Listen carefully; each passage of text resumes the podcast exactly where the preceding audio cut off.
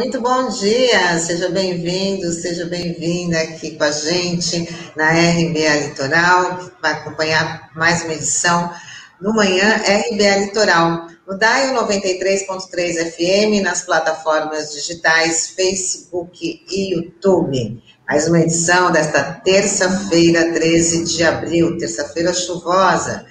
Bom dia, Sandro Tadeu, Douglas Martins, bom dia. Bom dia, Tânia, bom dia, Douglas, bom dia, Norberto e Taigo, que estão aqui nos nossos bastidores, e um bom dia especial aos ouvintes e internautas da RBA Litoral. Bom dia, Sandro. Bom dia, Tânia. Bom dia a você que nos acompanha pela 93.3 FM no Dial e bom dia a você que nos acompanha nas plataformas digitais, como disse a Tânia, nessa segunda-feira chuvosa e nublada em todo o país, como a gente vai ver pela edição do nosso Manhã RBA Litoral de hoje.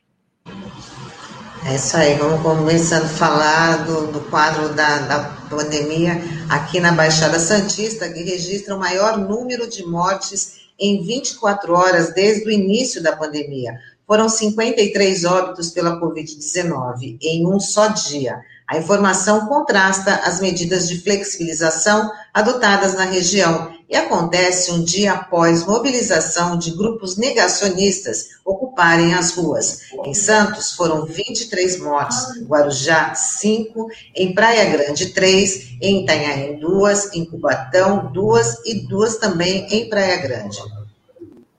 E a Prefeitura de Santos informou que houve aumento de 5% no número de pessoas internadas na rede de saúde, com o total passando de 560 para 588 pessoas. Houve um aumento também no número de internados em UTI para os casos mais graves, que passou de 343 para 345. A ocupação geral é de 85% de leitos na rede privada é, é, desculpe, a ocupação geral é de 85%, na rede privada de 86% e no SUS de 84%.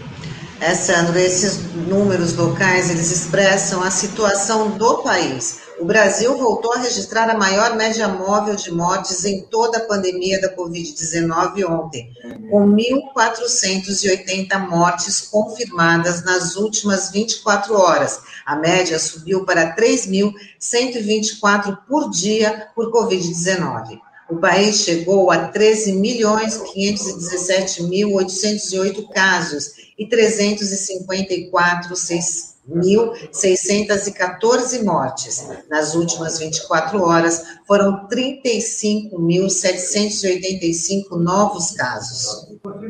E após determinar o retorno às aulas, a prefeitura suspende a vacinação de profissionais da educação.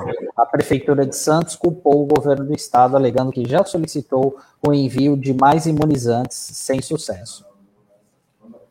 Então, a gente vê que continua aquela dinâmica contraditória, né, do agravamento dia a dia, porque não há um refluxo, né, não há uma retração dos números da pandemia, não há.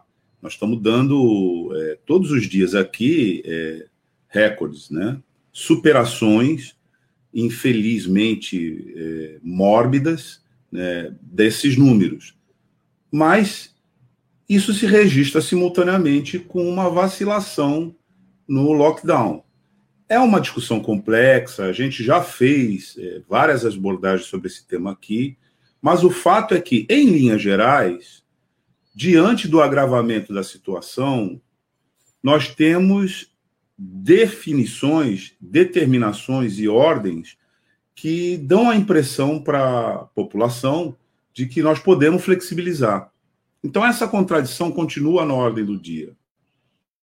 E ela se agrava muito mais quando a gente vê que o próprio Estado, em algumas áreas é, nas quais ele administra e decide diretamente, o exemplo aqui é a educação, já trata a pandemia como se nós estivéssemos numa situação de refluxo, determinando aos professores que retornem à sala de aula, sem que haja a vacinação é, de todo o efetivo. Ontem a gente discutiu bastante aqui essa situação para os profissionais da linha de frente, um relato bastante dramático, inclusive, né? dos profissionais que estão nas UTIs ou no atendimento mesmo da Covid na rede hospitalar. Enfim, isso está marcado por uma contradição. E a contradição, ela é evidentemente fatal. Um número progressivo que não cede, não cede de contaminação e letalidade com uma vacilação e uma oscilação por parte das administrações locais, é, passando a mensagem, porque não, não é de outra forma, né, de que nós podemos flexibilizar. Então, o resumo disso é: a gente não, é óbvio, né? A gente não tem política, mas a gente tem falado muito disso no nível federal. Mas o fato é que a gente não tem política a rigor, de maneira consistente, em lugar nenhum. Verdade.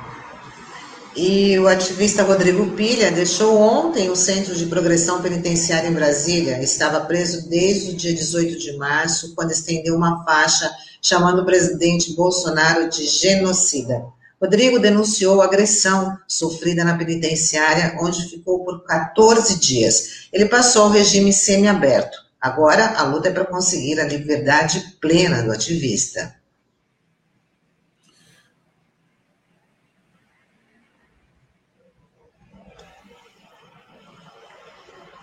E, e o Tribunal de Contas da União, ele determinou que o Ministério da Saúde use os testes para Covid-19 que estão prestes a vencer. Os kits vencem entre maio e junho e são suficientes para testar 3 milhões de pessoas. Esses testes foram fornecidos pela Organização Pan-Americana de Saúde, mostrando aí mais um relapso do, do atual governo, deixando os testes vencer. Aliás, eles já venceram. É que a Anvisa estendeu esse prazo de validade para que eles possam ser utilizados. E lembrando também que o TCU já abriu também uma investigação é, contra o Ministério da Saúde, questionando aí a qualidade de máscaras distribuídas pelo Ministério, pelo Ministério da Saúde. Então, aí se faz mais que necessário, cada vez fica mais comprovado a necessidade da abertura de uma CPI para investigar essas irresponsabilidades, porque é, uma quantidade de testes que dá para testar 3 milhões de pessoas, ficar jogada aí num, num galpão do Ministério da Saúde sem utilização, é muita irresponsabilidade, né?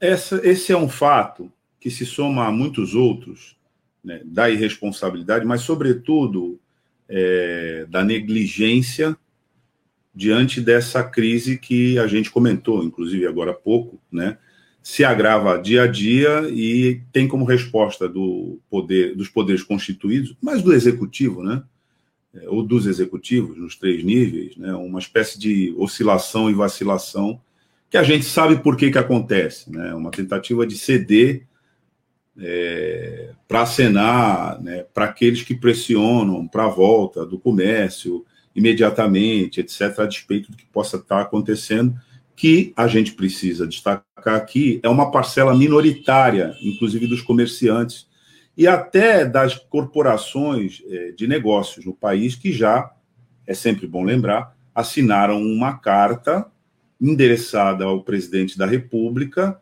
afirmando que, sem pandemia, que com pandemia não tem economia. E o teor é, mais importante dessa carta era vacinação já para todo mundo, que é o que o governo federal não consegue fazer. E ele não consegue fazer porque ele mesmo criou os problemas para que isso fosse feito, como a gente vem falando aqui. No início da pandemia, ao tratar isso com a política do negacionismo, deixou de comprar as, os lotes de vacinação necessários, deixou de articular com as unidades da federação um plano nacional de imunização coerente, que tivesse metas, que fosse efetivamente execuível. Passou um ano é, combatendo, inclusive, aquelas unidades federativas que, já vendo o tamanho da crise, se anteciparam em fazer é, o percurso para conseguir essas vacinas A exemplo do consórcio dos governadores do Nordeste, mas também aqui em São Paulo e algumas prefeituras, enfim. Mas o que eu queria chamar a atenção aqui, nesse ponto, é para o, o fato de que essa medida do TCU, que é uma medida de força, ou seja, para botar esses testes para funcionar antes que eles vençam e vão para a lata do lixo, que é um absurdo, essa medida ela se conecta com a outra medida em andamento agora no Congresso Nacional, mais especificamente no Senado Federal, por determinação do ministro do Supremo Tribunal Federal, Luiz Barroso, que mandou que o presidente do Senado Federal, Rodrigo Pacheco, instalasse a CPI da pandemia, que acabou resultando numa gravação suspeita, né, entre o senador Cajuru e o presidente da República. Aquilo era uma armação, estava na cara que era, né? E, aliás, a gente disse imediatamente isso aqui ontem, e depois a imprensa re repercutiu isso. Mas o mais interessante é, são as análises que dão conta de por que, que aquilo era uma, uma armação. Bom, aquilo. É, primeiro, que esse senador Cajuru é um sujeito que está a vida inteira enfiado em treta, né? Então, essa é mais uma. E ele mesmo já tinha dito anteriormente que ele grava todo mundo. Eu já tinha falado isso. Isso não é novidade. E depois, o presidente da República falou por muito tempo com ele, e essa é a questão. Para a percepção geral, aquilo ali não era muito verdadeiro, porque ele não falou, aliás, só falou um palavrão. Quando todo mundo está dizendo o seguinte: bom, de duas palavras que ele fala, três são palavrão. Né? Então, o que, que acontece aí? Na verdade, essa farsa, já detectada pela gente na primeira hora, antes aqui no RBA, no Manhã RBA Litoral, é... deixou claro que aquilo ali era uma armação. Mas o detalhe é que a gente tem que prestar atenção é... para não se perder na pirotecnia. A CPI da pandemia foi determinada por uma liminar do ministro Luiz Roberto Barroso. Certo? E aí o presidente do Senado disse: não vou discutir, embora eu não concorde, mas é uma ordem judicial e eu vou ter que é, cumprir. E agora está se discutindo é, o andamento disso. A gravação entre o presidente da República e o Cajuru dá conta de uma estratégia que está colocada ali. Por isso que aquilo ali foi uma farsa. Né? Qual é a estratégia? Pedir, pelo mesmo caminho, então, que o Supremo Tribunal Federal é, determinasse a abertura do processo de impeachment no Senado Federal contra o ministro do Supremo Tribunal Federal, Alexandre de Moraes. que é um declarado inimigo do bolsonarismo desde a primeira hora no Supremo Tribunal Federal. E assim foi feito. Depois daquela gravação, né, o Cajuru foi e protocolou o pedido de, de impeachment é, para que houvesse no Supremo Tribunal Federal a determinação de que o Senado, então, liberasse o pedido de impeachment contra o ministro do Supremo Tribunal Federal, Alexandre de Moraes. Esse pedido saiu para o juiz bolsonarista Cássio Nunes, que agora vai decidir se ele adota o mesmo remédio que o Barroso adotou para a CPI da pandemia contra o Bolsonaro, agora contra o ministro Alexandre de Moraes, para que o Supremo Tribunal para que o, o, Senado Federal julgue o impeachment do, do ministro Alexandre de Moraes. Isso é inédito, isso nunca aconteceu. Não há indício de que isso vá para frente, mas essa foi a resposta e é isso que estava por trás daquela conversinha fiada ontem gravada entre os dois, Cajuru e é, Bolsonaro. Por fim, para a gente não perder o fio da meada, está em andamento também, está em estudo, será apresentado um pedido de novo no Supremo Tribunal Federal para que, que se conceda de novo por liminar a determinação de que o presidente da Câmara, Arthur Lira, finalmente abra o processo de impeachment contra o presidente da República. Porque se o Barroso deu por liminar a ordem para que fosse instaurada a CPI da pandemia, se agora o Cássio Nunes aprecia a possibilidade de abertura de pedido de impeachment contra o Alexandre de Moraes, esse no Senado, porque quem julga impeachment de ministro do Supremo Tribunal Federal é o Senado. Por que não, de novo, o Supremo Tribunal Federal deferir por liminar que a Câmara dos Deputados, através do é, Arthur Lira, finalmente destrave o pedido de apreciação de impeachment do presidente Jair Bolsonaro, porque tem mais de 70 pedidos de impeachment. Com isso, fecha-se o circuito né, da razão e do sentido daquela conversa fiada de ontem de manhã. Claro que a conversa fiada de ontem de manhã ia só até o pedido de impeachment do Alexandre de Moraes.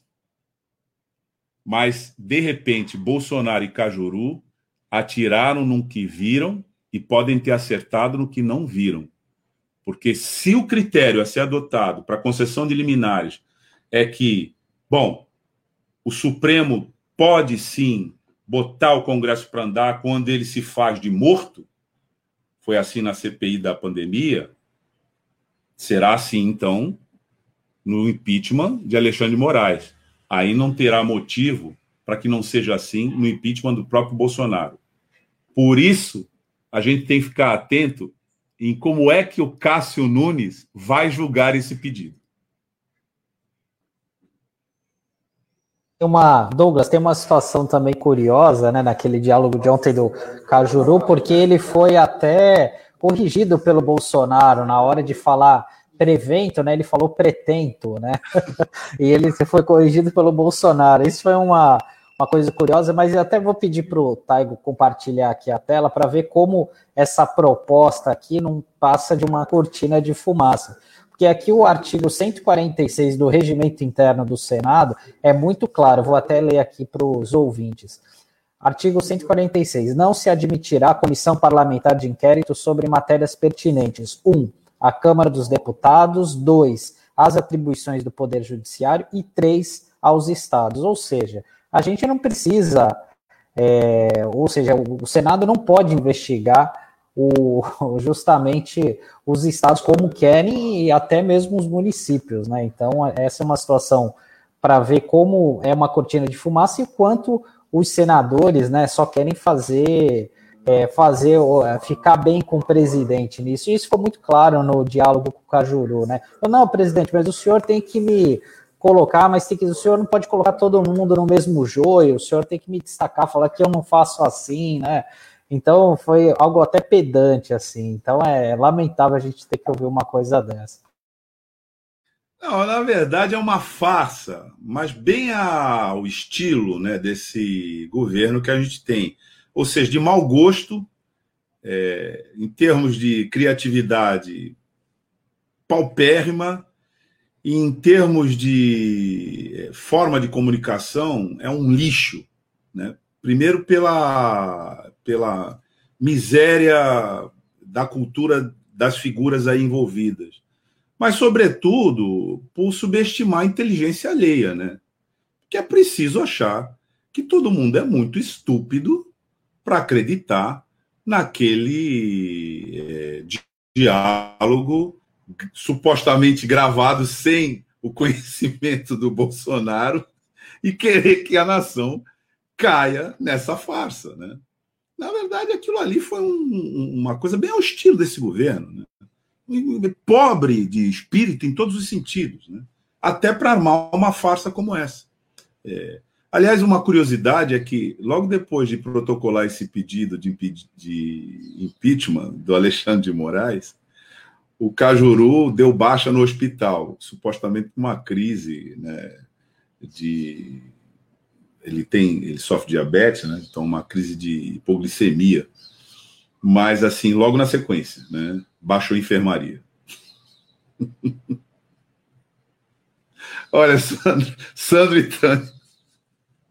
Seria, seria é, cômico se não fosse trágico. Assim, o, na verdade, não há mais parâmetro para escândalo. Você falar, ah, não, agora temos um novo escândalo. Escândalo, escândalo mesmo, é a República Federativa do Brasil continuar sob a presidência deste ser. Eu acho que esse é o escândalo, não tem escândalo maior. Aliás, é, nesse momento, a ministra Carmen Lúcia pediu que o Supremo Tribunal Federal julgue a queixa contra Bolsonaro por genocídio.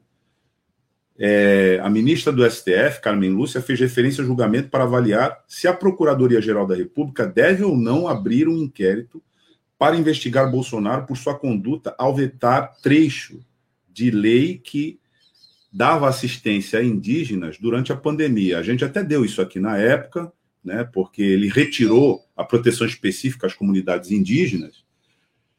E agora, no Supremo Tribunal Federal, isso está sendo questionado como uma possível a, é, conduta convergente a genocídio contra os povos indígenas. Mais uma. Então, eu, a gente avalia aqui que essa manobra Cajuru-Bolsonaro para emparedar o Supremo Tribunal Federal com a apresentação de pedido de impeachment do ministro Alexandre Moraes pode dar ruim para eles mesmo. Porque, é, é, é, eu reitero isso, o Cássio Nunes está com a batata quente na mão. Porque se ele defere essa ordem para que o Senado Federal dê andamento ao pedido de impeachment do ministro, colega dele, Alexandre de Moraes, do Supremo Tribunal Federal, a sequência é o próprio Supremo Tribunal Federal deferir liminar para que a Câmara dê abertura ao processo de impeachment do Bolsonaro. Essa situação. É por isso que o dia de amanhã é um dia muito importante. Né? Vai estar na pauta do Senado o julgamento da retificação ou ratificação da anulação dos processos contra o Lula lá na 13ª Vara Criminal de Curitiba, se a orientação do Faquin né, de que aquilo não pode é, se manter lá em, na 13ª Vara Criminal de Curitiba, porque o juízo, não o juiz, o juiz de Curitiba é incompetente para julgar o Lula, mantém-se, então, é, o restabelecimento dos direitos políticos de Lula por essa porta. Mas também fazer, vai ser discutido amanhã, no mesmo dia,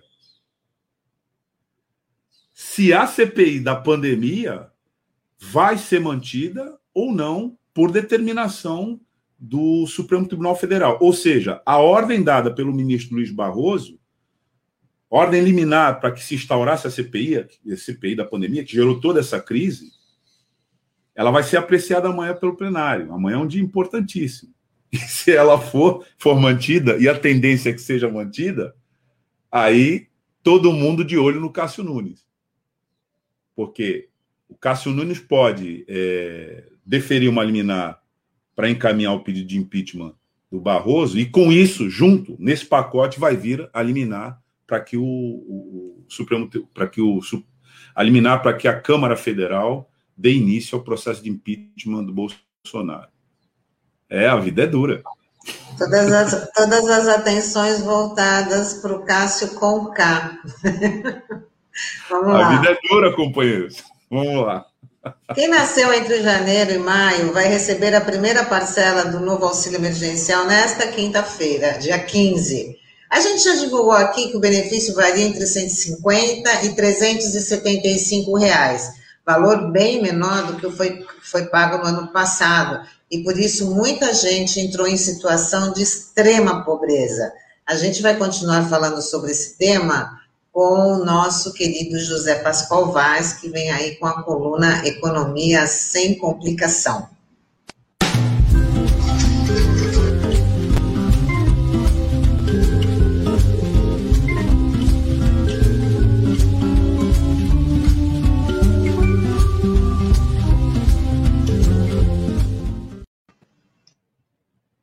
Bom dia, Pascoal.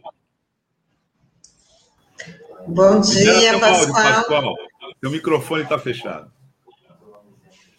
E já avisando aqui para os nossos ouvintes internautas que é seu aniversário, né? Então, você é o aniversariante do dia, parabéns, tudo Obrigado. de bom.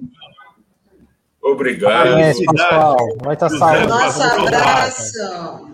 Obrigado. Dia, parabéns. Tenho que agradecer a vida né, por esses 80 anos, é, com tanta saúde, com tanta disposição, uma família maravilhosa, amigos maravilhosos, enfim. É, é muito bom chegar nos 80, viu? Pode ter certeza, não fiquem com medo dos 80. Os 80 podem ser muito bons. Muito obrigado aí pela, pelos parabéns. Um abração aos ouvintes também é, da, da Rádio Brasil Atual Litoral. O senhor é muito querido, viu? Tem muita gente aí desejando tudo de melhor para você. Continue assim, tá? Obrigado a todos, obrigado a todos. Isso tem um valor muito grande, né? A gente, enfim. Então, a gente, à medida que vai envelhecendo, eu ainda vou ficar velho um dia, né? É, a gente é, é, à medida que a idade vai chegando, você vai realmente percebendo o que, que é importante. Né? E, e, e essa, esse carinho das pessoas é realmente o, o mais importante que você tem na vida, né? É, junto com saúde, enfim. Então, você vai aprendendo a, a, a, a discernir né, os verdadeiros valores. Portanto, tá aí meu filho, ó. Já passou aqui uma série de saudações para você, Pascoal. José é, Pascoal vai. É Aliás, o Pascoal, Pascoal, viu, Tânia? Tânia, Sandro. Pascoal, ele é meio que. Ele já está com. O Pascoal é patrimônio dessa cidade aqui. Nem adianta ele se um dia, eu não sei se algum dia ele teve essa veleidade de mudar daqui e tal, mas é evidente que se ele teve, ele desistiu, porque a gente ia buscar ele onde ele estivesse de volta. Obrigado, Lu. Obrigado, obrigado a todos. Fiquei aqui com um nó na garganta aqui quando ouvi a mensagem do Glauco, é, porque são os tesouros que a gente realmente tem, né? Então, um beijo para ele e um beijo para todos. Muito obrigado aí pela, pelo carinho, viu? É isso aí. Você merece, Pascoal. Bom, agora a gente, depois desse momento emoção, é. a gente tem que voltar para o momento realidade, né, professor? Infelizmente, a gente estava falando aí desse auxílio emergencial, e eu acho que o presente que você queria ganhar, né, é a questão de diminuir ou de acabar com essa desigualdade, com esse cinturão de pobreza, mas o governo não está colaborando muito, não, né? É mesmo, Pascoal, é, na verdade, você tem falado é, muitas vezes aqui para gente é, duas coisas, você tem insistido nisso. Primeiro, que o país teria condições de é, amparar a quem precisa nesse momento tranquilamente. Você, inclusive, apresenta números, né? Você não só apresenta números, como você compara com outras economias, né? A possibilidade que o nosso país ainda tem, né? Apesar de toda essa política de dilapidação do patrimônio em curso já há algum tempo, o país tem condições de amparar a quem mais precisa. Essa é uma coisa. A outra coisa que você fala é que a saída dessa situação para todos nós é mudando radicalmente de direção. Né? Dizer, a gente vai ficar ainda nessa situação se a gente não mudar, não der uma guinada aí radical é, de direção. Bom, é nesse contexto que apareceu aí que apareceu o, auxílio emergencial pífio, que você também vem criticando, né?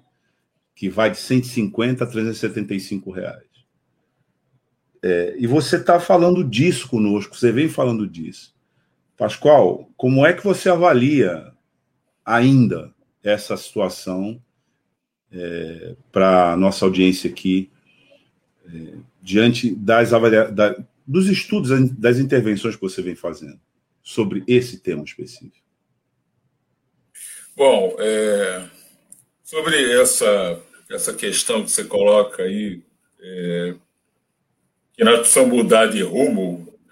E agora nós estamos numa situação em que a gente precisa acudir as pessoas, né? A gente precisa ajudar, que a situação é muito grave. Então, tudo que for ajuda vem bem. Mas a gente não pode, depois disso, é, se dar por satisfeito, né? por achar que, bom, agora já cumpri minha obrigação, não é isso, não. Acho que a gente tem que lutar muito para mudar, para fazer um projeto de nação, né? porque nós não temos um projeto de nação. Né? O projeto do Bolsonaro, é, aliado ao Guedes, né? É, é um projeto de mercado, né? o que é absolutamente inconsistente, é, vai na contramão do que você precisa fazer para combater a brutal desigualdade, porque tudo que você tem de mazela no país vem da desigualdade. Né? Não, tem, não tem nenhuma outra. Que, aliás, eu, tô, eu preciso é, falar sempre nisso, né? que é, a igualdade não é uma, é, uma coisa natural. Né? como são as árvores da floresta. Né? Uma vez teve um presidente do Banco Central que falou isso, Nani Galvez, lá, sei lá, 40 anos atrás. Né? Não, mas a desigualdade é natural. Vejam as árvores da floresta, uma é grande, outra é pequena tal. Se a desigualdade entre os homens não é uma desigualdade como a da floresta. A desigualdade entre os homens é uma desigualdade construída, né? né, por uma minoria, tá certo, que não quer saber de distribuir, né, né, a montanha que tem em suas mãos, que é o que se trata. Pode parecer um exagero, mas a gente devagarinho a gente vai colocar essas coisas ao longo dos programas é, e mostrar né, como a nossa brutal dívida social corresponde a uma imensa concentração de riqueza. Né? É, então, esse projeto que nós temos aí, de, né, do, do, projeto Guedes-Bolsonaro de mercado, é um projeto que, que vai contra é, o combate a essa desigualdade, a essa iniquidade, né? porque é, a iniquidade é aquela desigualdade injusta, né? é para distinguir bem é, da, da desigualdade da floresta. A desigualdade entre os homens é, você tem que chamar de iniquidade, né? que é para ficar bem claro. É uma desigualdade injusta construída. Então você precisa de um projeto de nação. Agora vamos ajudar, vamos, mas pelo amor de Deus, não vamos voltar ao normal, né? que é esse projeto profundamente injusto que você tem. Nós temos todas as condições no Brasil né, para dar bom padrão de vida para todo mundo, para todo mundo, para não excluir ninguém. Né? E é isso que a gente precisa fazer. Né? É, é essa grande luta, né? e, enfim, que eu acho que tem que estar. Bom, então, esse é esse ponto, o último ponto que você levantou, Douglas, aí, que, o projeto. Né? Nós precisamos ter um projeto, um projeto é, de sociedade justa. Né? Esse é o grande projeto. É, outro ponto que eu queria levantar foram as notícias que vocês deram no começo né, sobre os resultados da pandemia, né, que continua grave, muito grave, né, e não, não tem uma. Né, não aparece aí uma, um, uma esperança né, de que ela possa diminuir, porque né, bom, é, a única forma de você combater isso é você fazer um, né, uma, é, um lockdown, né, se possível, assim, durante no mínimo 14 dias, que é o que todo mundo fala que o vírus é, vive, né, sobrevive, né? Então, por 14 dias, para o país inteiro, isso seria o ideal, né?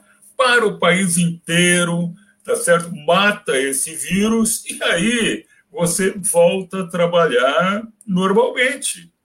Né? É, esse seria o ideal, né? Mas para você fazer isso, você precisava ter é, primeiro, um governo que se dispusesse a fazer isso, se dispusesse a combater, um governo que tivesse equilíbrio, né? que há, um, há muito desequilíbrio nesse governo, desequilíbrio é, mental mesmo, né? Mental. Infelizmente, é, é, isso que eu. Essa expressão que eu tenho que usar. É, então, para fazer isso, você precisaria ter né, uma, um auxílio emergencial, por exemplo, né, que fosse duas, três vezes esse que está sendo oferecido aí. Né? Primeiro, você ficou quatro meses sem pagar nada para as pessoas. Né? E agora você vai pagar 250 reais na média.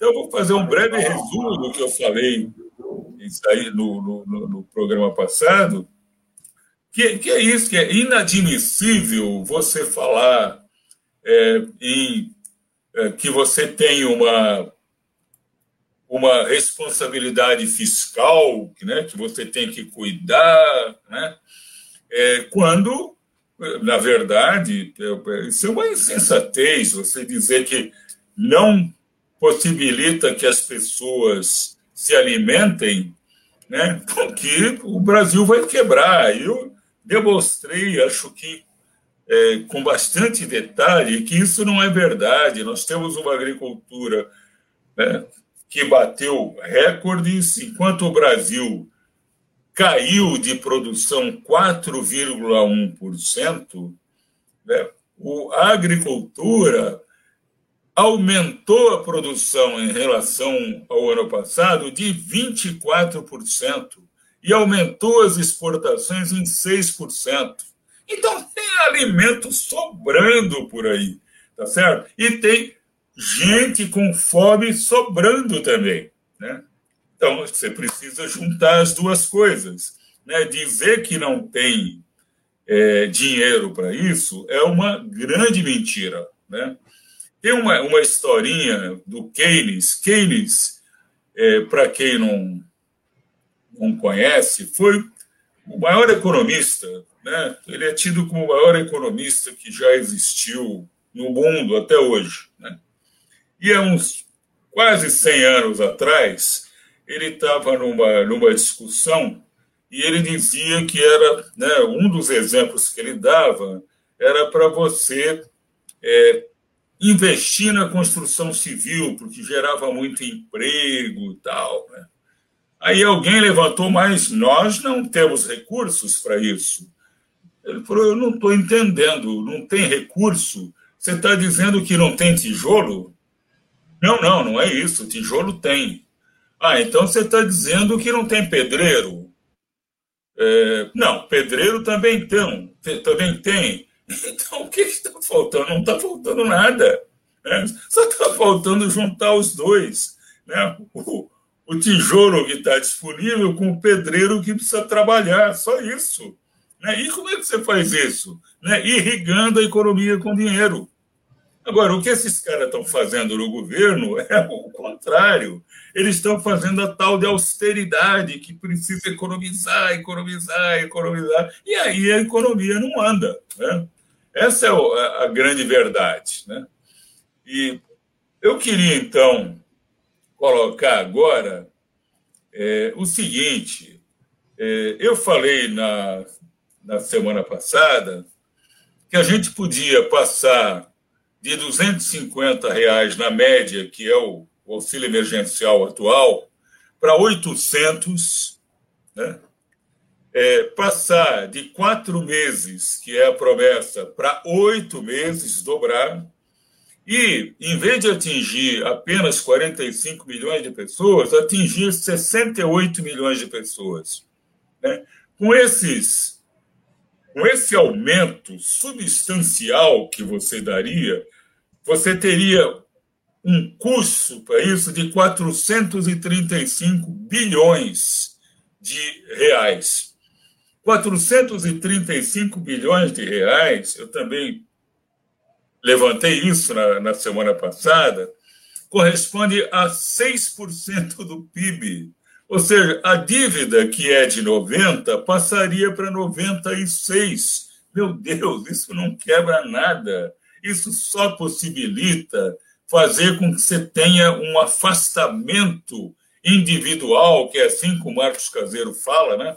Um afastamento individual, ou seja, fazer com que as pessoas se afastem, para que as pessoas possam ficar eh, mais em casa, ter um ordenamento melhor no transporte coletivo e assim por diante. É a única forma de você combater a pandemia, já que nós não temos vacina. Nós estamos com, né, com um nível, uma velocidade de vacinação muito pequena. Né?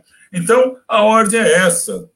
Vai lá, né, pega o Tesouro Nacional, o Banco Central, né, eles têm uma conta conjunta, emite esses créditos, ou se quiser chamar de moeda ou de dinheiro, né, e coloca isso nas mãos das pessoas.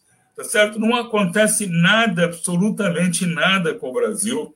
Eu também mostrei que existe o Japão, né, a tal dívida bruta do Japão, é de 237% do PIB. No Brasil, pagando esses 435 bilhões, ela iria para 96. Então, o que, que significa isso? Nada, absolutamente nada, não quebra nada, apenas vai fazer a máquina funcionar. Né?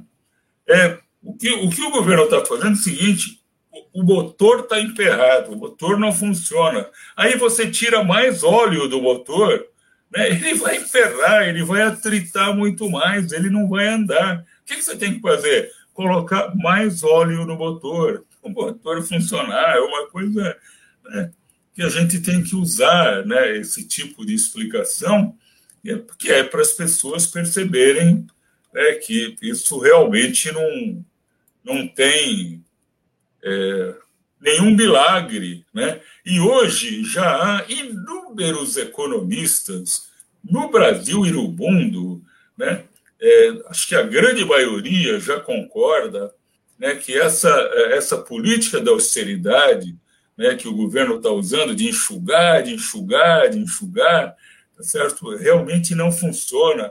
E o pior é que essa é uma política que atinge os mais pobres, aqueles que já não têm mais né, de quem se socorrer, que passaram a vida ganhando muito pouco, que por isso gastaram tudo o que ganharam né, em bens absolutamente essenciais, comida, remédio, né, e que não tem poupança, não tem nada, eles não têm como sobreviver. Né? Então, eu acho que nós estamos, inclusive, próximos aí a Espero que eu esteja errado e que as coisas não, não, não aconteçam assim, né? mas eu acho que a gente pode estar é, perto aí de uma situação social muito grave que pode chegar a uma convulsão mesmo. Né? Eu espero que isso não venha a acontecer. Que esse é o quadro, né? A pandemia precisa ser combatida com algo parecido com lockdown, nem que seja lockdown. Por que, que Araraquara deu certo? Né? Araraquara não estava morrendo não sei quantas pessoas por dia, 50, 100 pessoas por dia, não sei exatamente o número, né? e parou de morrer gente lá, certo? Simplesmente porque, porque afastou, mataram né, o, a conexão do vírus, né, o vírus não se conecta mais, não tem mais como, se, como ele se transmitir. Tá certo? E Araraquara deu absolutamente certo. Em Serrana, né, que foi a experiência que o Butantan está fazendo, também está dando absolutamente certo. Em vários países do mundo isso vem acontecendo.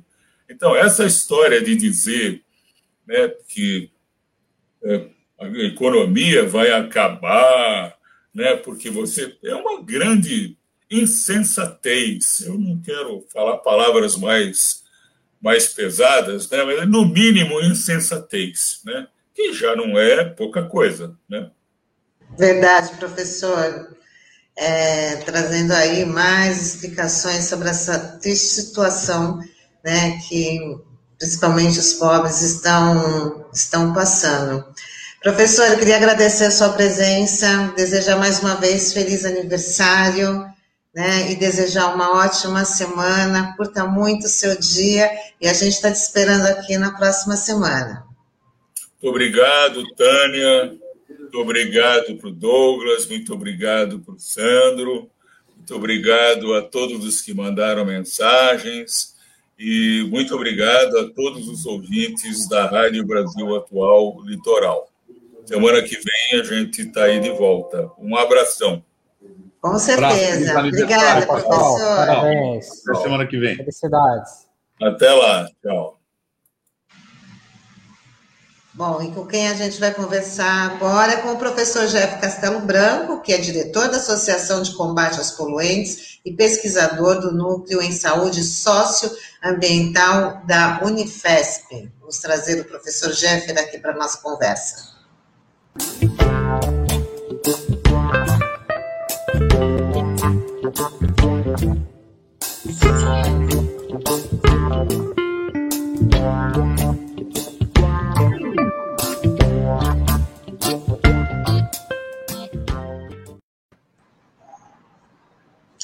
Bom dia, professor Jeffrey, seja bem-vindo. Seu microfone, por favor, está desligado. É, devia ser automático, né? Falava e ligava. Isso é muito normal hoje em dia, nesse modo de trabalho, isso é muito natural, né? É verdade. Tânia, bom dia, agradeço o convite, bom dia ao Douglas, bom dia ao, San, ao Sandro. E é isso aí, agradeço o convite. Para mim é uma honra estar aqui na RBA mais uma vez. Bom dia, Jeffer. Bom dia, Bom Douglas, dia, tudo bem? Bom dia, Sandro. É uma honra recebê-lo também. Professor Jeff, já vamos falar sobre a tragédia do incêndio da Ultracargo, que completou aí seis anos no último dia 2. Nós já abordamos esse assunto aqui com o André Leandro, que é líder comunitário, mas o senhor, na condição de pesquisador, o que é preciso ser feito para a reparação dos danos ambientais e sociais? E quais as reparações mais urgentes que a Ultracargo precisa fazer e se ela já vem fazendo? Então, Tânia, é, o incêndio da Ultracargo ele, ele aconteceu em 2015, né? A gente só para a gente recuperar na memória, né? E ele ficou nove dias, né? O fogo aconteceu por causa de um bleve, de uma bomba. É quem, quem apurou isso foram os peritos que fizeram a análise né, e, e lançaram o relatório. Foi um bleve numa bomba, acabou a luz. Né, quando a luz voltou, é, o sistema ele não estava preparado para automaticamente manter paradas as bombas e ligar as que estavam ligadas, né? E aí, uma bomba que estava totalmente isolada, mas cheia de produto químico, ligou quando voltou a energia, né? E aí aqueceu, aqueceu, e dentro desse equipamento aconteceu o que eles chamam de bleve, a bomba explodiu e iniciou um incêndio num dos tanques, né? Num dos tanques de combustível. E aí o tanque é, pegou fogo, explodiu a tampa e foi passando de um tanque para o outro e foram seis tanques que arderam durante os nove dias, né? É, segundo alguns, alguns é, peritos, né, dizem que a Baixada Santista naquele momento teve a bênção de Deus, né? porque as condições atmosféricas foram todas favoráveis para que não acontecesse uma tragédia maior e concentrasse esses poluentes mais aqui na região e acontecesse casos, mais casos de problemas cardiorrespiratórios, né? Então foi um problema, um problema muito sério que aconteceu, né? E vocês veem aqui na, na imagem, né, um tanque muito próximo do outro, né? É, isso, isso já deveria ter sido resolvido, os tanques têm que ter uma distância maior entre um e outro, os diques né, de contenção, você vê, todos eles transbordaram, não foram suficiente para e, e, com sistemas adequados para transferir esse material que caísse no dique para outro local e não transbordasse, tudo isso aconteceu. Obviamente, foi um, um incêndio de grandes proporções, posso dizer que foi um, um, acidente ampliado, né, na nossa região, e aí causou vários problemas ambientais, né, é, e também, é, o que, pelo que a gente pôde apurar numa, no levantamento inicial, né, inclusive na própria dissertação de mestrado é, do, do, Nascimento, do André, que após o, o, incêndio, os problemas respiratórios na região aumentaram e outras doenças também aumentaram, né? Então, e aí o Ministério Público entrou com uma ação civil pública, né? É, preparou uma ação civil pública contra a empresa, né? Obviamente houve uma queixa contra a empresa responsável é, na Justiça Federal e a partir daí foi, foi, foi se fazendo uma espécie de conversação para entrar num acordo e não ter que judicializar de fato, né? Ir para as vias de fato, numa ação judicial, é, e isso, de repente, até é, prejudicar economicamente a empresa, que foram 3,6 bilhões, foi calculado os prejuízos né, pelos peritos, calcularam que o, o todo prejuízo acumulado na região chega a 3,6 bilhões, né, naquela época, 2015. Agora, obviamente, com a inflação, né, basta ir no supermercado ver como é que estão os preços, né, e a imprensa não noticia isso, é estranho, né? A grande imprensa, né? É, é, mas é, a situação é essa. E, e aí o que, que aconteceu, Tânia, para que os, os, os, ouvintes entendam o processo, né? Houve uma negociação com a empresa do Ministério Público, obviamente é, dentro do âmbito do processo da ação civil pública no Tribunal Federal, e eles entraram num primeiro acordo, resolveram dividir a discussão em dois grandes é, é módulos, né? O primeiro módulo de discussão seria os impactos causados à pesca e aos pescadores, e um segundo módulo que deve começar agora, né? A pandemia, obviamente, atrapalha todo, todo o percurso, todo o andamento das coisas, né? E o segundo módulo seria os impactos né, causados ao meio ambiente, que não, é, que não seja o pesqueiro, e, e, os, e os, potenciais riscos né, é, da exposição a toda aquela fuligem é, que, ao que as pessoas estiveram e continuam estando sob risco de contrair algum problema é, proveniente daquela grande exposição. Né? Naquela fuligem que vocês viram na imagem, que, que, que quem está pela internet pôde ver, né? É, são fuligens de, de, materiais tóxicos extremamente perigosos, vários cancerígenos, mutagênicos, teratogênicos. É um incêndio descontrolado. E essa fumaça preta ela justamente mostra uma queima incompleta, e é essa queima incompleta que, que gera essas substâncias altamente perigosas, né? Então, e aí, nesse primeiro, nesse, nessa primeira parte, houve um acordo, foi interessante isso, né? Um acordo que chegou a quase 70 milhões, se eu não me engano, 60 e poucos milhões, 70 milhões, e, e foi distribuído é, é, é, esses, esses recursos, né, como compensação é, é, parte aos pescadores que receberam durante um ano um salário mínimo paulista para evitar pescar nesta área que estava degradada, visando com que a área se recompusesse, né?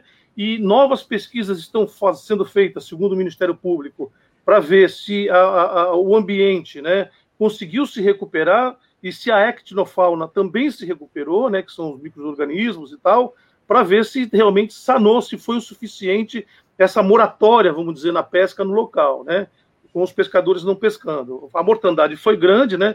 Foram 10 toneladas de peixes que foram recolhidos e mandados para o aterro, né? Morreu mais peixe, para que se tenha uma ideia do que morreu em Brumadinho, né? Do acidente de Brumadinho, um, um, um absurdo ambiental, é o que a gente pode ver aqui na imagem, né? Toneladas e toneladas de peixe pereceram por causa é, é, do material que do combate a incêndio que caía nas, nas águas, né, mistura com combustível, com produto químico, obviamente faltou oxigênio e os peixes é, morreram, né? Então, e aí, esse, essa primeira etapa, né, está quase concluída, faltam alguns projetos, implementar alguns projetos é, que beneficiam principalmente os pescadores e a pesca na nossa região, profundamente impactada por esse acidente, né? Mas vai começar, eu, eu não sei quando, o Ministério Público deve estar é, fazendo toda as, as, as investidas para que isso comece logo, né? Que é a parte justamente desses impactos outros que aconteceram, né? É, que obviamente 67 milhões não são 3 bilhões e 600, né? é, há uma, uma, defasagem muito grande essa negociada. E a gente espera que nessa segunda etapa, né, a, a, população do entorno, que foi a mais impactada, né, a, gente, a gente não tem bem claro, não houve pesquisa para ver qual é a extensão né, é, do impacto que causou toda essa poluição, é, como atingiu toda a nossa região. Né? Vocês lembram que é, é, a fumaça virava de, de, de, posição à noite, de dia, e a fumaça e as foligens, o, o material pesado dessa fumaça vai caindo, gente, vai caindo no, nos corredores, nas zonas de influência dessa fumaça, né? Mas é, a pesquisa feita pelo Nascimento, pelo André, André Leandro, ele já mostra que houve um impacto muito grande no entorno ali é, desse incêndio, né?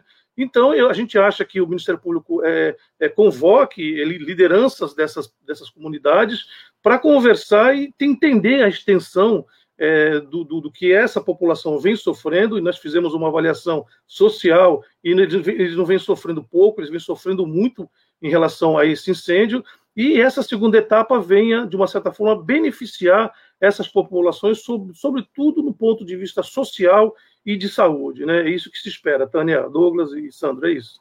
Jeffer, bom dia. Obrigado por você estar participando do nosso programa. Eu queria repercutir com você uma notícia que surgiu aí umas duas ou três semanas atrás, falando de uma ação que o Ministério Público de São Paulo ingressou com uma, contra uma, com uma diretora de controle e licenciamento ambiental da CETESB porque ela foi verificado que ela autorizou mais de 4 mil licenciamentos ambientais sem nenhum tipo de vistoria técnica. Eu queria saber como é que você avalia isso e como é que você vê a estrutura hoje da, da CETESB, que você é um cara, é uma referência é, na área ambiental na Baixada Santista, como trabalhador, agora como pesquisador também. Como é que você vê essas duas coisas? Então, Sandro, é extremamente preocupante, né? Aquilo que o Ministério Público lá em São Paulo apurou, né? É, constatou e conversou com a CETESB, a gente vê o que, o que aconteceu, houve uma, uma conversa é, entre o Ministério Público no processo de investigação, né? E, e acabou é, desembocando numa ação civil pública, né? Onde se apurou que, veja bem, 4 mil empreendimentos, né? É, é, e, renova e novos e renovações foram aprovados sem a vistoria da CETESB, né? É, é, ainda totalmente ao arrepio daquilo que é, os procedimentos é, jurídicos, né, de lei, determinam que seja feito, né? Você imagine que às vezes, muitas vezes, você fazendo uma vistoria pessoalmente, você já não consegue enxergar um monte de coisa, né? Porque muitas vezes você só vai perceber o que, o os danos, né? Após entrar em operação determinados equipamentos, você não consegue, é, você não tem uma visão para avaliar todo o, processo. Muitas vezes nem procedimento existe para avaliar alguns, alguns processos. Imagine você não indo lá, né? Então é, é uma situação extremamente complicada e esperamos que, que, que, a ação tenha êxito no sentido de, ao menos, né, ser um exemplo para que isso não aconteça, né? A gente não deseja mal de técnico nenhum, de, de imagine, de, de, jeito nenhum, né? Mas que esse tipo de situação é, seja de fato é, é, é, é apurado e, de, responsabilizado, né? É, eu, eu, às vezes eu não acredito que isso parta só de um único técnico, né? Isso é uma decisão muito, muito é difícil de ser tomada, né? Como técnico, eu sei que muitas vezes, para você tomar uma decisão dessa, você tem que fazer consultas. Eu, eu não acompanhei todo o processo, mas isso precisa ser, ser é, de fato é, é, analisado pela justiça, né? E isso é uma repercussão muito grave, né? Porque é um momento é, que a gente viveu aqui na Baixada Santista de autorização de licenciamento, de vários licenciamentos que são extremamente preocupantes, né?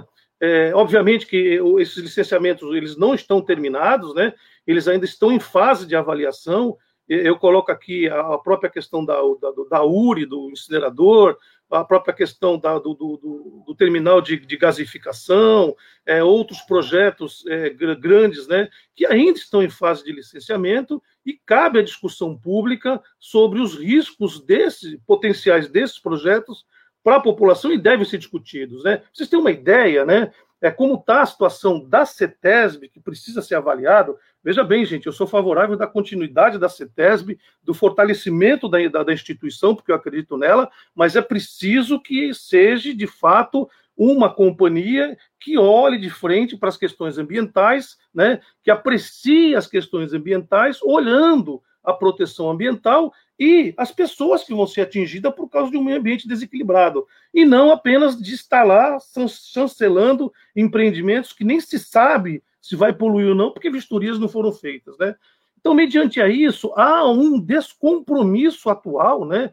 É, a impressão que dá é isso, não estou dizendo que, que há, mas a impressão que a gente sente aqui do lado de cá é que é um descompromisso total do órgão ambiental com o meio ambiente, com as pessoas, haja vista o documento que as entidades ambientalistas do CONSEMA, do próprio CONSEMA, que é um coletivo historicamente montado desde a fundação da CETESB, este ano se recusou a participar da eleição do Conselho Estadual de Meio Ambiente e preparou um documento de mais de 40 páginas, com anexos, obviamente, é, mostrando todas as incoerências que está havendo no âmbito do Conselho Estadual de, de Meio Ambiente, da própria Secretaria e da CETESB, né, mostrando as incoerências que está havendo, a falta de paridade, a, a, não possibilidade de vistas por parte do Conselho. Para vocês terem uma ideia, para pedir vistas no Conselho precisa da aprovação do plenário. Se o plenário negar, como aconteceu, principalmente no caso do, da gasificação, o conselheiro representante do Ministério Público pediu vistas, era a primeira, era a primeira a primeira participação daquela conselheira, representante do Ministério Público, que tinha sido substituído, ela não conhecia os trâmites direito, não tinha apreciado o processo, porque ele entra na pauta quase uma semana antes, as pessoas não sabem se aquilo vai, que qual vai ser a pauta. Quando entrou e ela viu, e isso foi até notificado na, na, durante a, a, apresentação do projeto no Consema, né, que era muito pouco tempo para os conselheiros se debruçar e analisar, né? Foi negado vistas para o Ministério Público no processo e passaram com um trator e aprovaram. É esse tipo de situação que não pode haver no conselho. Negar um conselheiro de fazer vistas, principalmente na primeira reunião do, do, do daquele conselheiro. É, né, é, são coisas que precisam ser modificadas no Consema. Né, é, esse fator da CETESB, veja bem, gente, ser o órgão que licencia, ser o órgão que fiscaliza e ser o órgão que multa é uma coisa que precisa ser resolvida. Né? É como se tivesse um país que um, um, um, poder só tivesse o poder de executar, de legislar e ser o próprio judiciário. Né? E é uma incoerência sem tamanho. São coisas que precisam modificar no nosso sistema é, de meio ambiente do Estado e principalmente o sistema de licenciamento não é mais possível deixar é, é, um poder tão grande é, numa instituição que volta e meia muda de diretor, muda de, de equipe e a gente perde né, toda a memória técnica e acaba virando algo um pouco perigoso para o meio ambiente para as pessoas. Exatamente sobre esse ponto da é, posição que a CETESB ocupa nisso e na dificuldade que a gente tem vamos falar aqui claramente, com a isenção da CETESB nesses processos, que eu queria te perguntar sobre essa autorização para o armazenamento, aliás, para ampliação do armazenamento de nitrato de amônio no Porto de Santos, que vem sendo apresentada como absolutamente segura e respaldada para essa narrativa, né, em é, notas apresentadas pela CETESB, né, para a questão do, do, ambiente. Isso já está ligado ao, à concentração de movimentação de granéis na ponta da praia, o comprometimento da qualidade do ar naquela área lá. Né? Mas, na questão do risco para o armazenamento de nitrato de amônio, é um risco é, um risco à integridade, né, de certa maneira, é, ambiental de toda a região, não é só para aquele local. Eu queria que você falasse sobre isso, Jeff.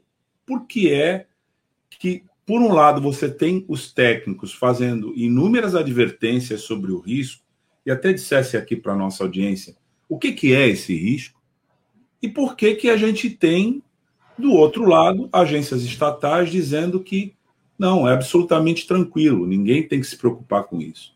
A gente fica é, numa situação é, muito complicada, porque em quem confiar, e afinal de contas, a gente deve ficar tranquilo?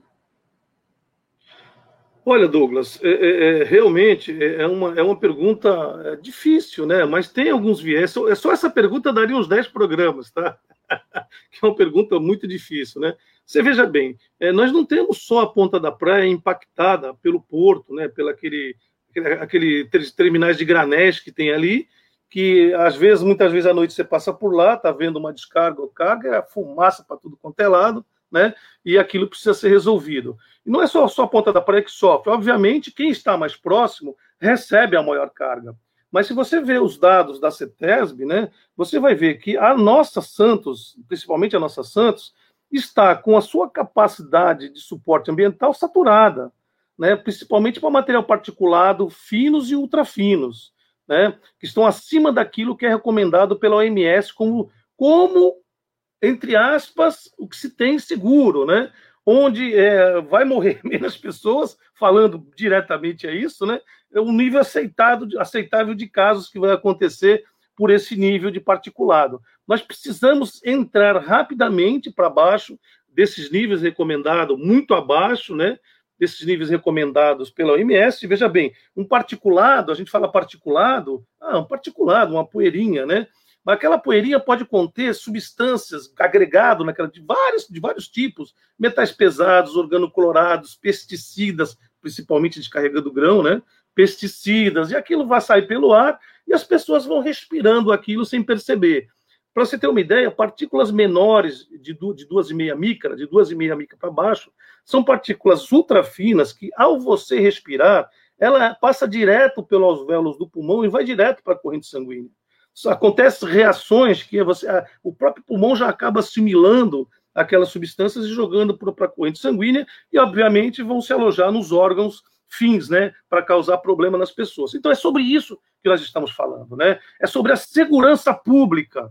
É uma questão de segurança pública de saúde, uma questão, uma questão coletiva de saúde. Nós, o que nós queremos não é que as empresas vão embora, larguem tudo. Não, a gente precisa de emprego. A gente sabe que a organização social é uma coisa importante, a geração de emprego, mas de emprego, né, que eu estou falando, com carteira assinada, com direito à aposentadoria, e não o cara morrer trabalhando e nunca se aposentar, né? E não o cara ir para um, um posto de saúde e não ter é, oxigênio ou maca para se. É isso, nem é isso que a gente quer. A gente quer um, uma sociedade capaz de gerar emprego, gerar lucro para alguns, mas capaz de dar uma sustentabilidade ética adequada, né, digna às pessoas que vivem nesse sistema. Então é sobre isso que nós estamos falando, né?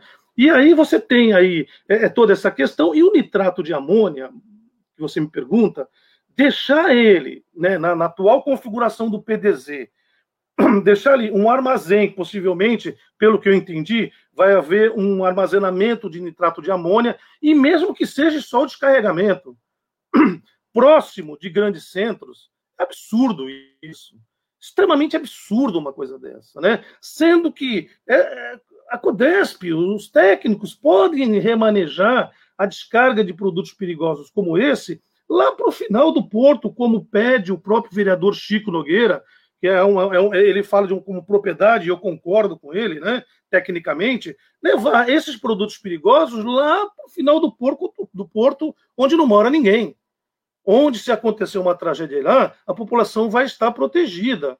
Então, basta ver as pessoas que falam que não tem risco, as pessoas falam que o risco é baixo, né, são pessoas que, obviamente, se esqueceram de, da Vila Socorro, são pessoas que esqueceram de Brumadinho, aqui bem perto da gente, de Mariana, de Chernobyl, de Fukushima, de Bhopal. Se eu for dar, não vou parar aqui. Todos esses empreendimentos, os riscos eram baixíssimos para a população. E todos eles levaram, por exemplo, a 40 mil pessoas mortas por causa do acidente. É isso que a gente quer? Não, obviamente que não. A gente quer dessas empresas que façam seus negócios, que gerem os empregos, empregos, né? é, que façam é, a, a, sua produção, né? mas de maneira segura. e não trazendo risco para toda a população. Os riscos das suas atividades, a população não pode sofrer. Isso é inaceitável. Como é que eu vou sofrer o risco de uma empresa que vai é, se instalar do lado da minha casa, né, sendo que eu não participo desse, desse negócio, não participo, tenho nada a ver com isso, e vou correr o risco dessa atividade? Né, isso é inaceitável. Então, eu acho que deve haver uma maior coerência aí. Essas empresas, a Codesp, o próprio PDZ, todos nós temos que irmãmente, civilizadamente, pôr a mão na consciência e iniciar uma discussão de alto nível para garantir os investimentos de maneira segura e de maneira que traga dignidade para a nossa população. Né? É isso que a gente deseja, Douglas.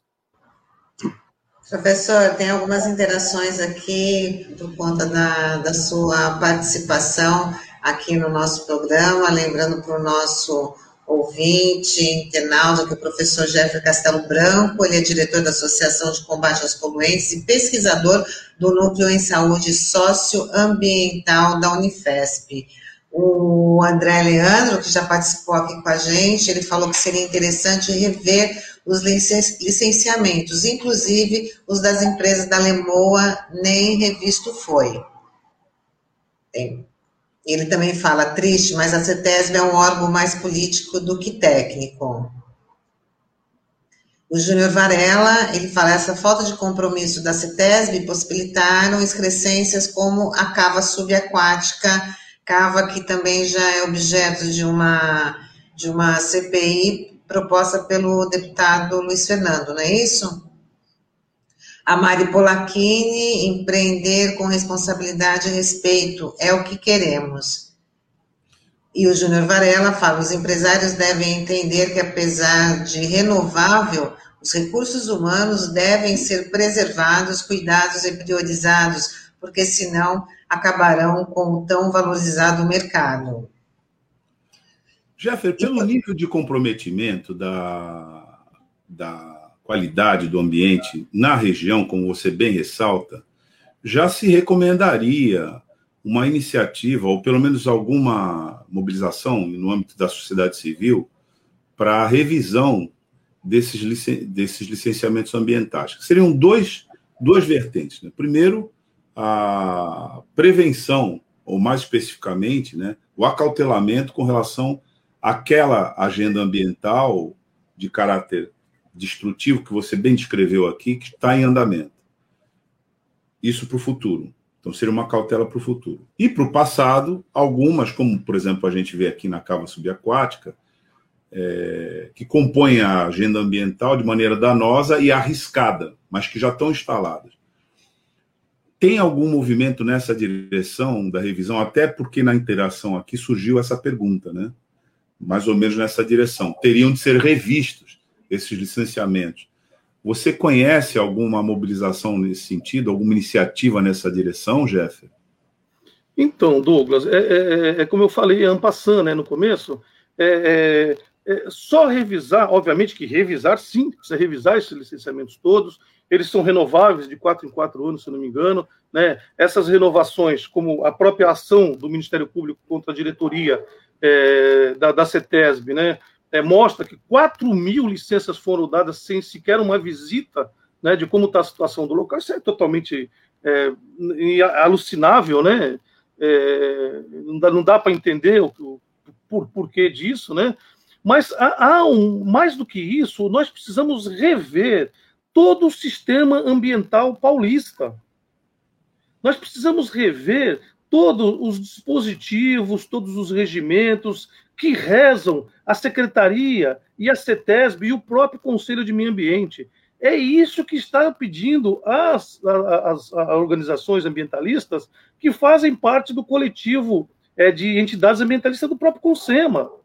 Né? Nós precisamos revisar tudo isso. Não é possível né, é, você é, fazer um, é, a CETESB, por exemplo, ela, é a pessoa, a empresa entra lá, não estou criticando empresa nenhuma, estou criticando o sistema, né? E, então é, chega lá com licenciamento, né? A, CETESB, dependendo do licenciamento, é, manda um, um, esqueci o nome do documento, né? Mas uma espécie de um documento que diga do que, que a empresa tem que apresentar na, na, na sua, no seu estudo de ambiental, se for um empreendimento que requer, obviamente, né, um, é, um licenciamento é, mais forte, normalmente licenciamentos com alto poder poluidor ou com, ou com alto é, é, é, intenção de desmatamento ou de poluir as águas, precisa de um licenciamento, né? E aí é, manda um documento, um termo de referência, onde a empresa, o nome do documento é um termo de referência, vai se balizar para fazer lá o seu estudo, né?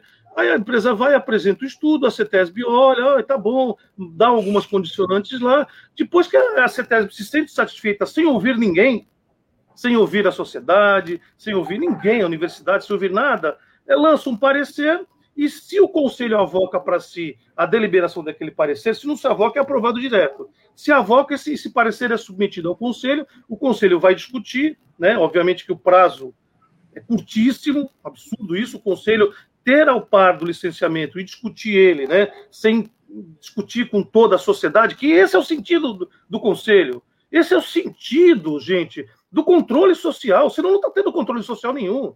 Se a pessoa, a CETESB é, faz o, o, parecer do licenciamento, manda para o conselho, o conselho não tem tempo de discutir com os seus pares, com a sociedade aquilo, foi-se purar o, o, é, o, controle social. Não existe controle social. Né? Então, e aí aprova-se aquilo, a toque de qualquer jeito, vai embora. Foi o que aconteceu com o incinerador de Santos, de Barueri. O Santos, graças a Deus, ainda não entrou na pauta. Há uma discussão muito forte sobre o que, que representa esse incinerador, né? É, é essa recuperação de energia que é discutível, a gente quer discutir com a empresa, quer discutir com a CETESB, de onde é que eles tiraram essa recuperação de energia, né?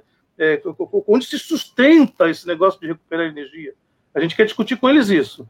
E aí é, é, é aprovado, e então esse sistema, Douglas, é, tem que ser mudado, né? Aí a CETESB, a partir que a empresa.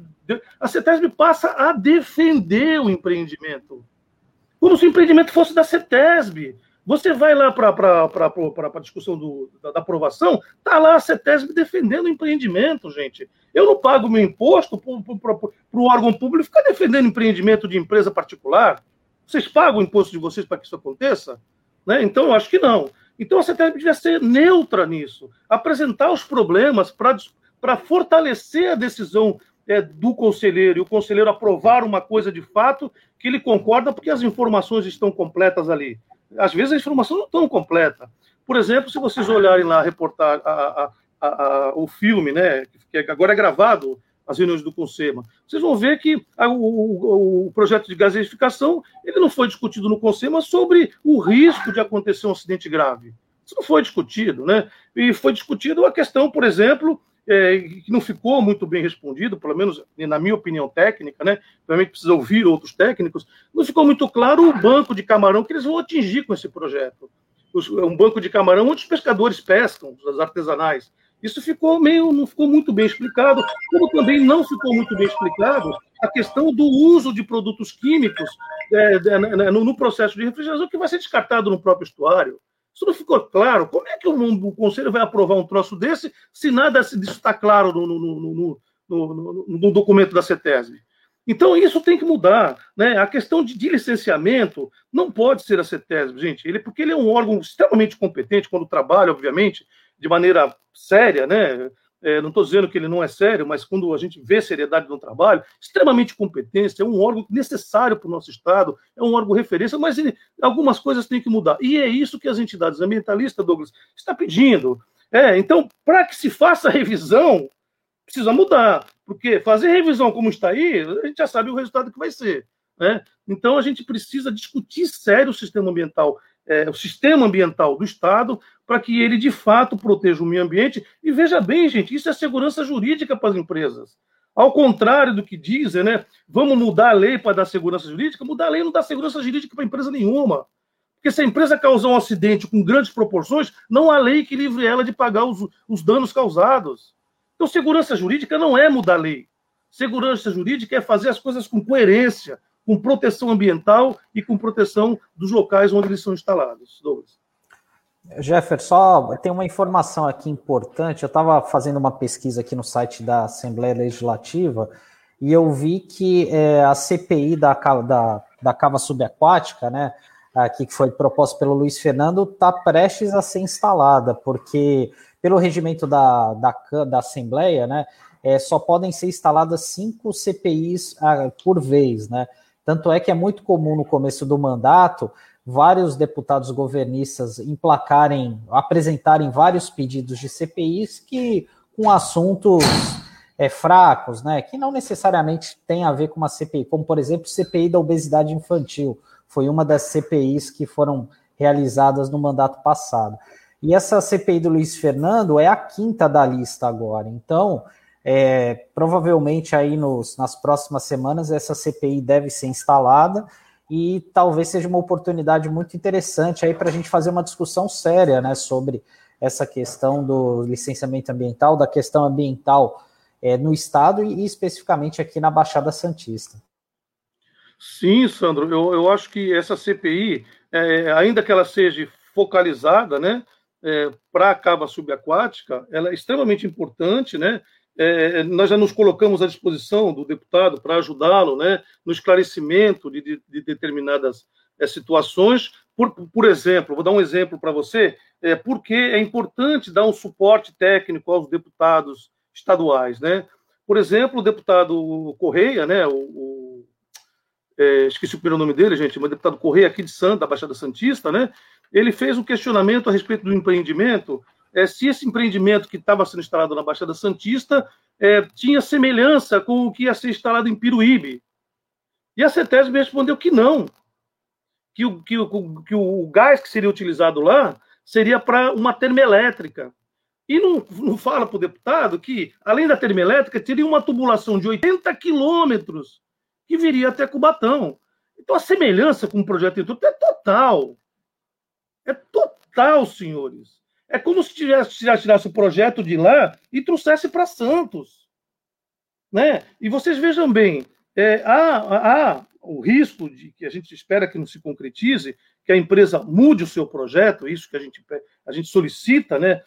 discuta com a, com a, com a população qual seria o mais adequado para tratamento do nosso lixo, né?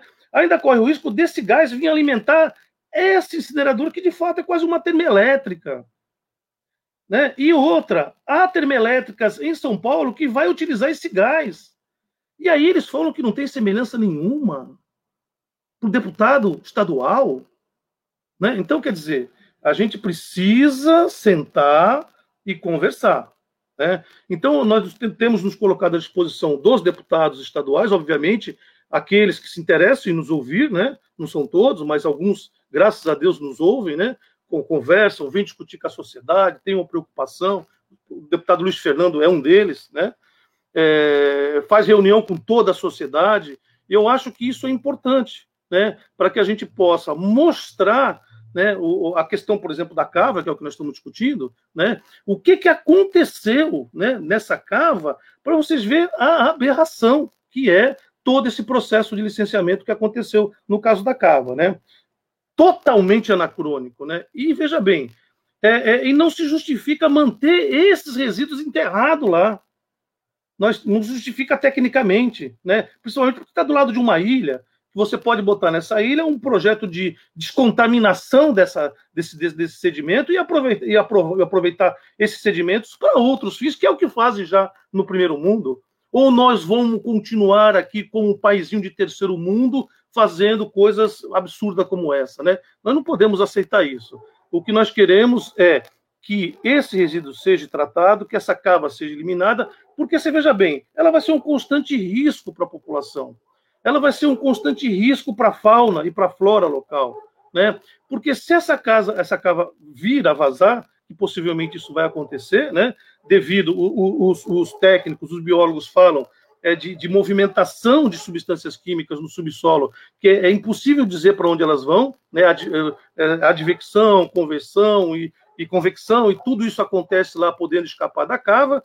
E aí, gente, veja bem, existe um conceito, substâncias nessa cava, que são substâncias é, é, biopersistentes e bioacumulativas.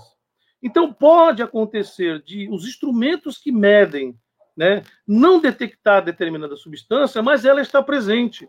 Como ela é biopersistente e bioacumulativa, ela vai se acumulando nos peixes, nos crustáceos. Então, aquilo que, que é indetectável pelos equipamentos passam a ser detectável na musculatura dos peixes e, e dos outros é, seres marinhos, porque ele é bioacumulativo e biopersistente. Então, é um risco. Nós vamos conviver com o risco, nós vamos conviver com aquilo que não dá para se monitorar, é imonitorável na, na, na, atual estrutura técnica que nós temos no nosso Estado e no nosso país inteiro. Eu acho que não é isso que a gente quer. Né? A gente quer, obviamente, ajudar de maneira que isso seja resolvido, que haja investimento, quiçá, sei lá, do BNDES, né? que investe em tantas coisas importantes, pode investir também nas questões ambientais de recuperação ambiental de fato e não uma jogada de lixo para debaixo do tapete, como fizeram na questão da cava. Né?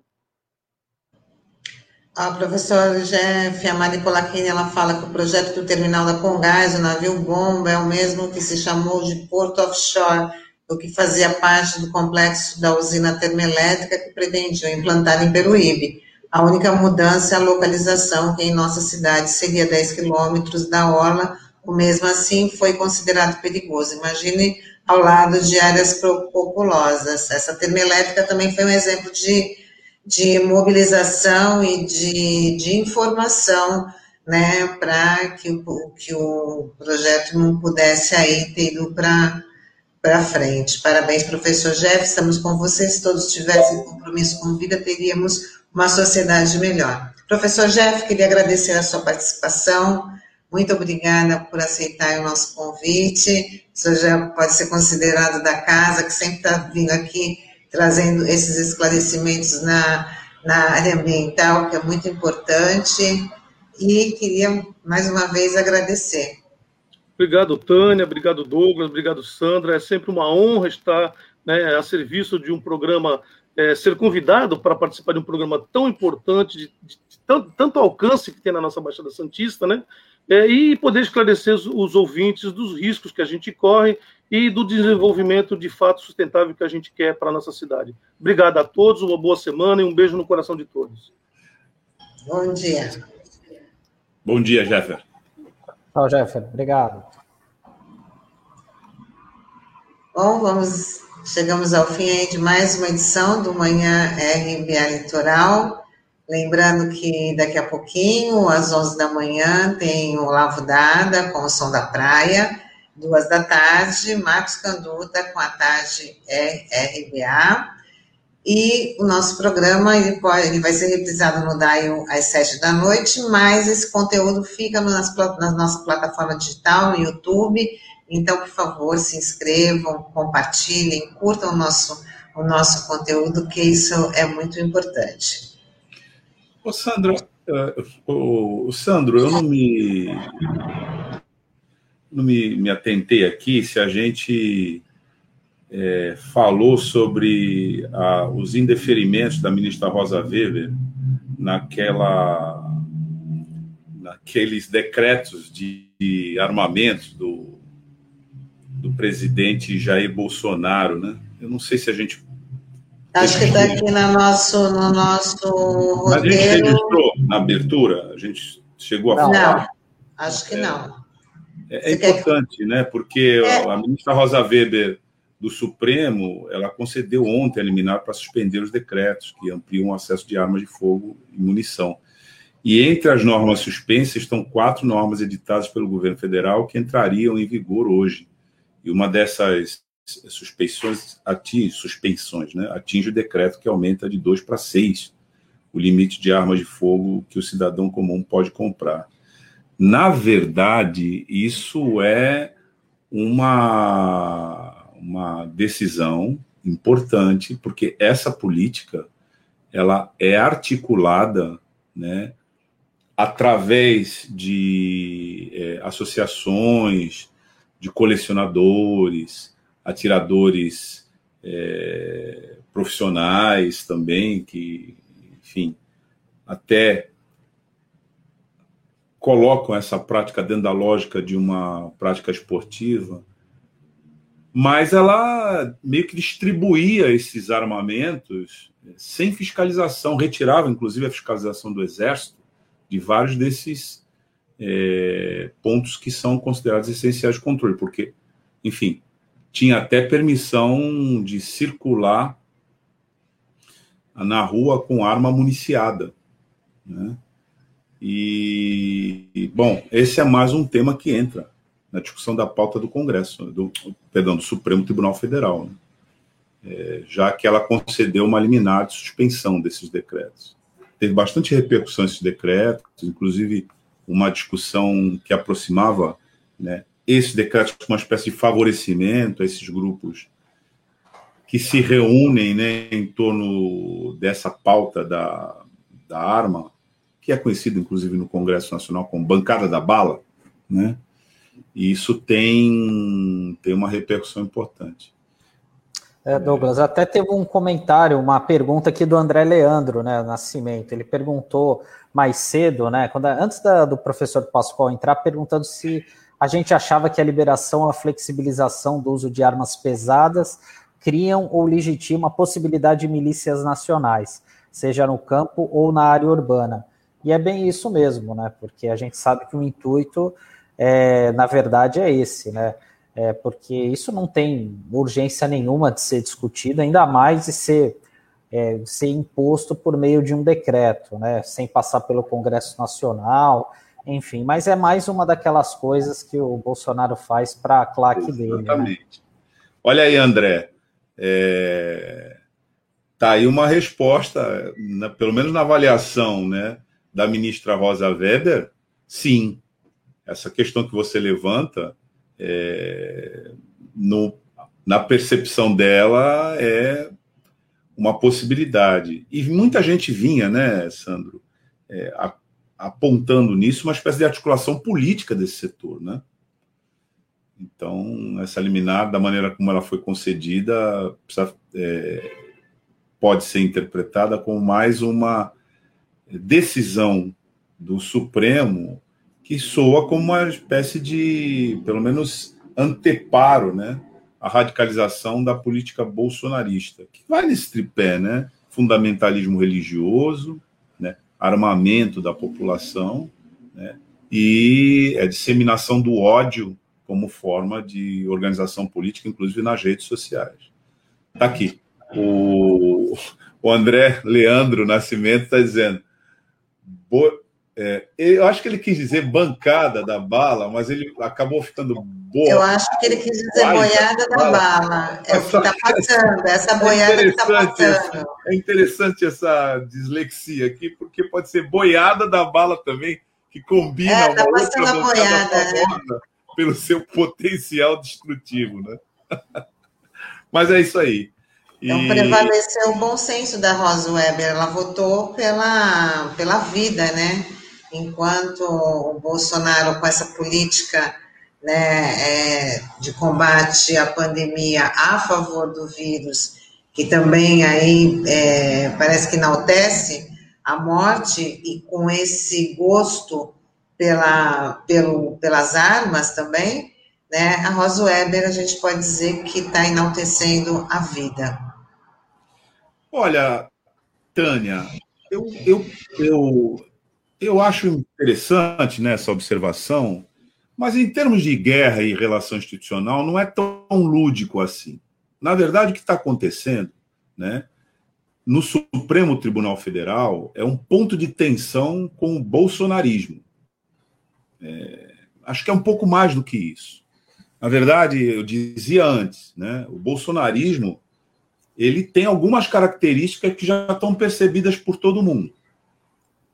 A disseminação do ódio é uma. Construção do inimigo e a, e a disseminação do ódio é uma. Não é novidade propriamente dita, porque o fascismo sempre se caracterizou por isso. Construção de um inimigo comum, organização da sociedade em torno do ódio para destruir esse inimigo. Claro que esse inimigo comum ele é construído porque ele é um inimigo político daqueles que querem permanecer no poder e a ideia é destruir esse inimigo com a sua capacidade crítica. No bolsonarismo a gente vê isso. Todo mundo que hoje defende a democracia, todo mundo que hoje que defende contraditório, todo mundo que defende a diversidade, inclusive é, das confissões religiosas, da cultura, é, da questão é, da pauta é, da diversidade humana, inclusive na dimensão de gênero, todo mundo que hoje está é, nesse campo, é considerado inimigo do bolsonarismo, que milita diuturnamente para destruir a, a opinião dessas pessoas. O outro elemento é esse que a gente falou. Né? Você tem, é, junto com a disseminação do ódio, né, o armamento da população. Agora, se você pensa, pensa bem, qual é o sentido, Tânia, de uma população que está é, hoje metade em insegurança alimentar? 117 milhões de pessoas estão em segurança alimentar. Nós somos 210 milhões de habitantes, praticamente metade do Brasil. Qual é o sentido de você discutir é, compra de armamento, liberação de armamento, num país com essa situação? Uma pistola pode custar 5 mil reais, um rifle pode custar 10 mil reais, um fuzil pode custar 15 mil reais. Qual é o sentido disso? É claro que você está falando para um grupo específico da população que lida com isso, porque para além da questão da inacessibilidade por razões econômicas, a maior parte da população não tem familiaridade com armamento. Quem é que tem familiaridade com armamento? Quem é que convive com armamento dentro de casa? Não, eu sei montar e desmontar uma pistola. Eu sei limpar, eu sei, eu sei qual é o calibre, eu sei que tipo de mira usa aqui, usa ali, eu sei qual é a empunhadura para executar o, o, disparo. Ora, meu Deus do céu, é óbvio, né? Isso não faz parte da realidade das pessoas. Então, para quem esse decreto está falando? Para quem já mexe com isso. Agora, uma parte importante das pessoas que mexem com isso, mexe com isso mesmo, executando pessoas. Porque um armamento, uma arma letal de verdade, destinada a tirar a vida das pessoas, me parece que não é propriamente um hobby, né? Você tratar com política de, de massa, etc. Então, esse é o segundo elemento, né? Disseminação de ódio, primeiro, armamento de uma parte da população, depois. Que é armada e organizada politicamente tem nome, chama-se milícia. Milícia. E a terceira, e a terceira é é é, é, é, parte disso, na verdade, é o controle de tudo isso através de uma política, inclusive, que passa pelas mídias sociais hoje. Nós estamos cansados de ver. Então não é propriamente um gesto, não é propriamente um gesto pessoal, né? É, simplesmente pela vida. É, sabe o que está acontecendo, Tânia? Quando o Daniel Silveira ameaçou executar, incentivou a população para que a população fosse ah, às ruas e desse nos ministros do Supremo Tribunal Federal com um gato morto até eliminar, expressão dele. Quando a Sarah Winter foi com aquele plantel ridículo para frente do Supremo Tribunal Federal soltar fogos e ameaçar invadir. Quando essas coisas começaram a acontecer, os ministros do Supremo Tribunal Federal começaram a levar isso a sério. Daqui a pouco, um maluco desse aqui entra aqui e faz o que o Trump né, incentivou a população norte-americana a fazer para contestar o resultado das eleições lá invadiu o Capitólio e ameaçou matar pessoas. Então, eu acho, na minha opinião, e essa é uma análise política, não é pessoal, e nem afetiva, porque não é nosso papel aqui fazer isso, mas é uma análise política. A situação do Supremo Tribunal Federal hoje é que ele, Supremo Tribunal Federal, está ele se defendendo do bolsonarismo. Porque ele corre risco desde a vida dos ministros, pura e simplesmente assim, porque se a população embarca nesse negócio, esses caras são lixados. Desde a vida deles até aí sim a defesa do Estado democrático de direito, porque aí todos nós vamos ser linchados. imprensa, ativistas políticos, ativistas sociais, porque o fascismo é isso, né? A gente fala aqui todos os dias, mas as pessoas acham que não. Que é uma coisa lá do passado, lá em 1920 e pouco, na Itália, com Mussolini, ou em 1930 e pouco, na Alemanha, com, com, com, Hitler. Não, não é não. Pode ser em 1960 e pouco, no terrorismo de Estado no Brasil, quando as pessoas foram mortas, picadas e jogadas no alto mar. E até hoje a gente não acertou contas com relação a isso.